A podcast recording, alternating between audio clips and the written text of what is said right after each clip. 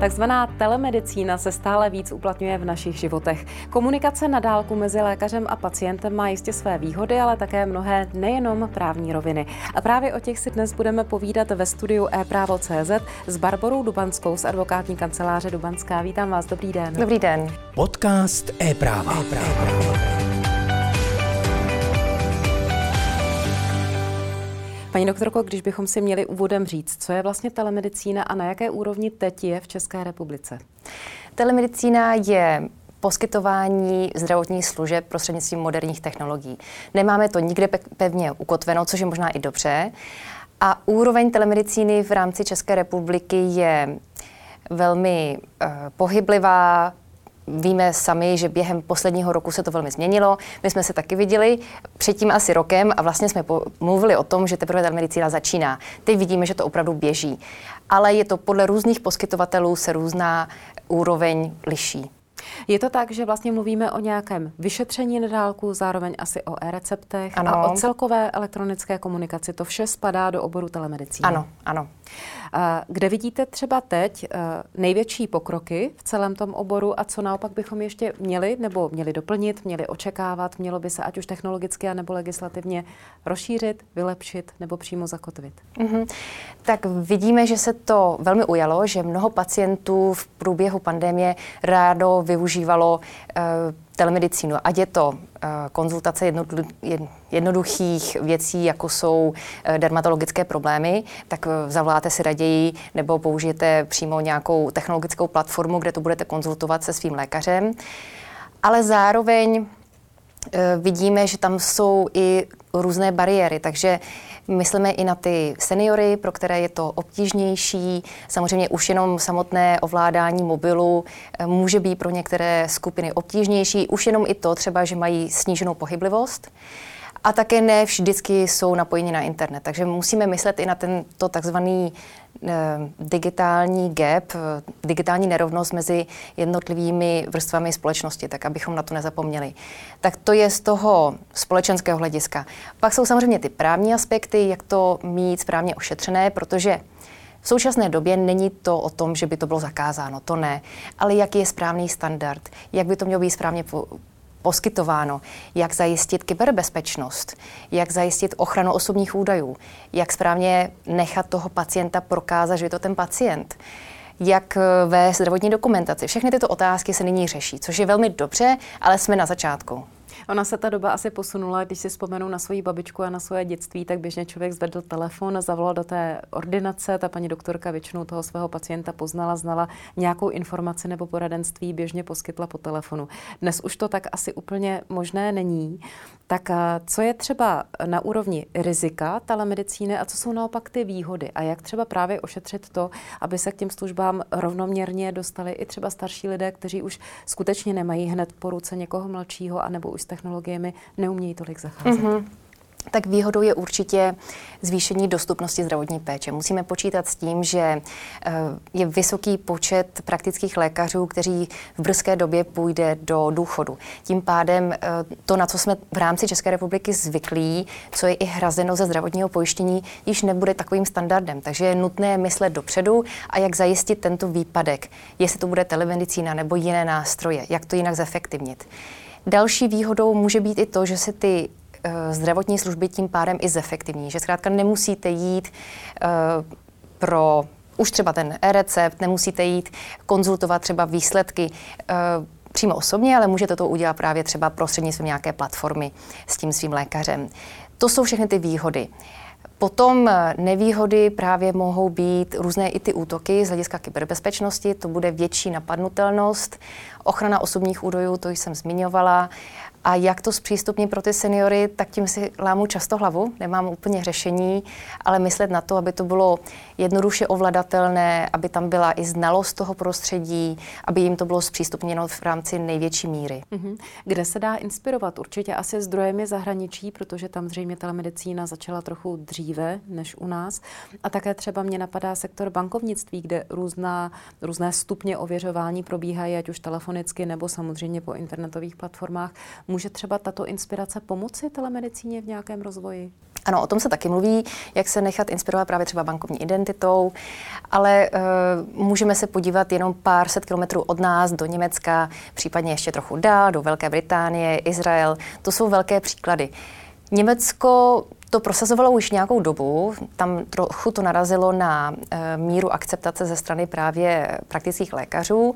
Nicméně potom zdravotní pojišťovny do toho šly, viděli ty úspory, viděli i to, že pacient si to žádá a zpřístupnili to. Jsou to i často hrazené služby, které právě prochází nějakou certifikací, jsou nějaké vytvořené obecné standardy, jak daný lékař má postupovat a má už to nějaký rámec a je to dost transparentní. Takže do značné míry se jimi i inspirujeme a odborné společnosti v současné době již pracují na právě na těch guidelines pro dané oblasti, jak postupovat v rámci telemedicíny. Uh-huh. A jak vlastně vidíte třeba podobu telemedicíny do budoucna? Kde je ta hranice pro tu nutnost osobní návštěvy a kde je hranice pro kvalitní, a zřejmě s tím argumentem se asi budete setkávat ze strany lékařů, skutečně účinnou a kvalitní konzultaci právě pomocí technologií, protože ten osobní kontakt s pacientem prostě od určité hranice je nezbytný. Mm-hmm. Osobní kontakt je důležitý, otázka je, v jaké fázi a pro jaké úkony. A je to právě o tom, že pro konkrétní případy, pro konkrétní oblasti se vytváří tyto standardy postupů. Um, a také o to, jestli můžete vzít jakéhokoliv pacienta, jak to posoudit, kdy je odkážete, nyní musíte opravdu jít na osobní konzultaci. Takže Nechtěla bych dávat obecný návod, ale je to opravdu jednak odpovědnost jednotlivého lékaře a jednak potom na ty odborné společnosti pro danou oblast, aby si to posoudili. A tam bych, jako, bych jako právník jim do toho nechtěla vstupovat. A je tam třeba, aspoň třeba ze strany i práva, nějaká hranice odbornosti, protože nabízí se i otázka, kdo bude na té druhé straně, jestli přímo ten majitel té ordinace, to znamená ten lékař odborný, anebo třeba nějaký jeho asistent, ať už medic, nebo kdo vlastně bude poskytovat ty informace, aby tam byla zaručená ta skutečná mhm. stoprocentní služba. Mm-hmm. Tak mluvíme pořád o poskytování zdravotní péče, zdravotních služeb. A tady už máme regulaci zákon o zdravotních službách, takže vlastně ti, kdo jsou oprávněni poskytovat zdravotní služby, ti by byli oprávněni nadále. Takže to už by zase spadalo do toho rámce, který máme a ne, nevidím v tom tu komplikaci právě. Mm-hmm. Když se vezmu vůbec současný stav, tak eh, většinou v rámci nějakých internetových projektů nebo telemedicíny nebo tele čehokoliv, mm-hmm. tak se rozjíždějí pilotní projekty. Jaké jsou teď eh, na úrovni třeba už nějakého startovacího projektu nebo už jsou třeba v praxi na území mm-hmm. České republiky? Řada z nich je v praxi. Máme tady Národní telemedicínské centrum, které má podporu Ministerstva zdravotnictví. Máme i e, zdravotní poskytovatele ze soukromé sféry, jako je u lékaře, EUC a tak dále. Takže řada toho tady již existuje, e, má řadu spokojených uživatelů a běží to. Takže myslím si, že máme tady spoustu referenčních projektů, které jsou velmi hezké, například v oblasti kardiologie a je na co se odkazovat a z čeho čerpat ty zkušenosti. Jsou nějaké obory, kde telemedicína nepřipadá v úvahu, kde ani třeba právník se do toho nepustí, nebo lékaři odmítají něco takového, tak vstoupit asi, do svého oboru? Asi tu chirurgii bych nedělala prostřednictvím telemedicíny. Dobře. Když jsme u dat jako takových, kde všude figurují data ve zdravotnictví a kde vlastně se dotýkáme toho, že musíme třeba nějakým způsobem právně ošetřit, anebo jsou nějak relevantní ve zdravotnictví mm. i v právu? Právě, že Otázka, kde všude jsou ta data, není tak ještě úplně jasná, protože víme, že data se pohybují na různých úrovních. Takže jeden ze základních kroků do budoucna bude právě všechna si ta data vymezit a kde se nacházejí a jak s nimi pracovat. A je to úkol, který před námi stojí v rámci elektronizace zdravotnictví a musíme si říct, které orgány budou za co odpovědné. Máme tady samozřejmě velké kvantum dat vyplývající ze zdravotnické dokumentace. Jak s nima nakládat?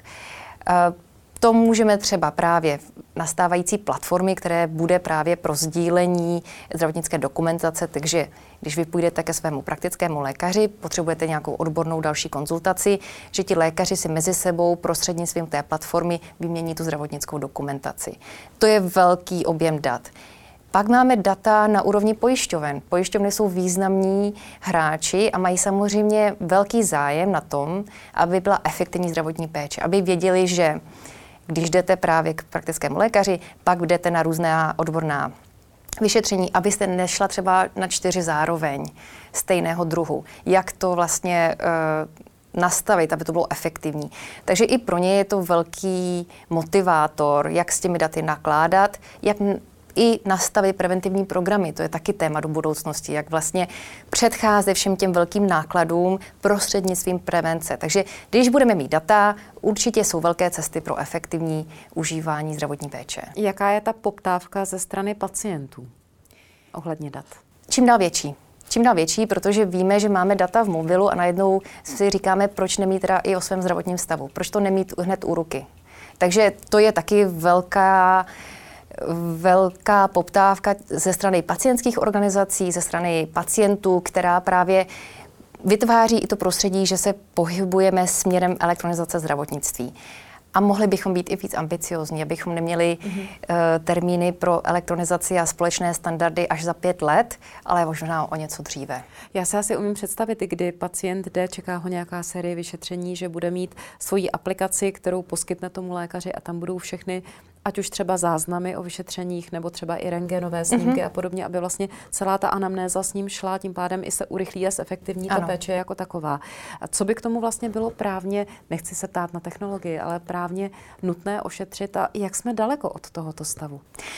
Máme základní kámen, to je schválený zákon o elektronizaci zdravotnictví. To vytváří základní infrastrukturu, která předvídá všechny tyto kroky ale zase je to základní kámen, je to takový páteřní systém, na základě kterého se bude vytvářet ta celá infrastruktura. Všechny ten rozkošatělý strom se bude teprve vytvářet. Takže právní základ máme, teď musíme vytvářet standardy, které i vyplývají v rámci evropského eh, zdravotního prostoru pro data.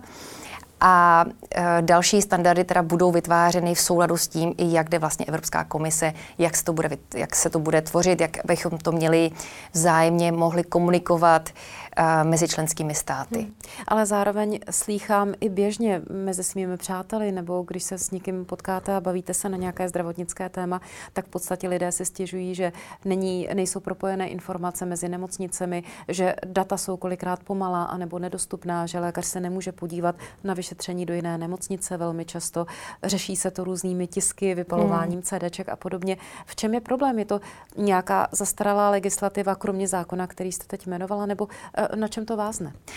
Legislativa právě by měla už být tady nakročena tím správným krokem. Ale je to i o těch přechodných obdobích, protože, jak jsem mhm. zmiňovala, právě těch pět let na to, aby tady byla ta naprostá průchodnost dat, je docela dlouho. Takže kdybychom to mohli zkrátit, tak by to bylo ideální. Mm-hmm. Jak třeba vnímáte rozdíl mezi většími městy a oblastnějšími, ať už nemocnicemi, anebo třeba ordinacemi? A teď nechci říkat venkovské, ale přeci jenom jsou nějaká centra, která jsou na tom technologicky a v tom vývoji asi uh, lépe, anebo jsou um, inovativnější a někdo je přeci jenom rigidnější. Jak zmoct uh, vlastně to určité nastavení? Mm-hmm. Asi to není jenom otázka rigidity, ale je to i otázka financí. A vidím, že tam bude nutné financovat, vkládat hodně úsilí, času a peněz do těch nových informačních systémů, ale na druhou stranu, třeba v Praze, IKEM, už je třeba napřed, takže jako myslím si, že pro některé nemocnice to nebude tak uh, obtížné. Zároveň musí investovat hodně a čím dál tím více do kyberbezpečnosti.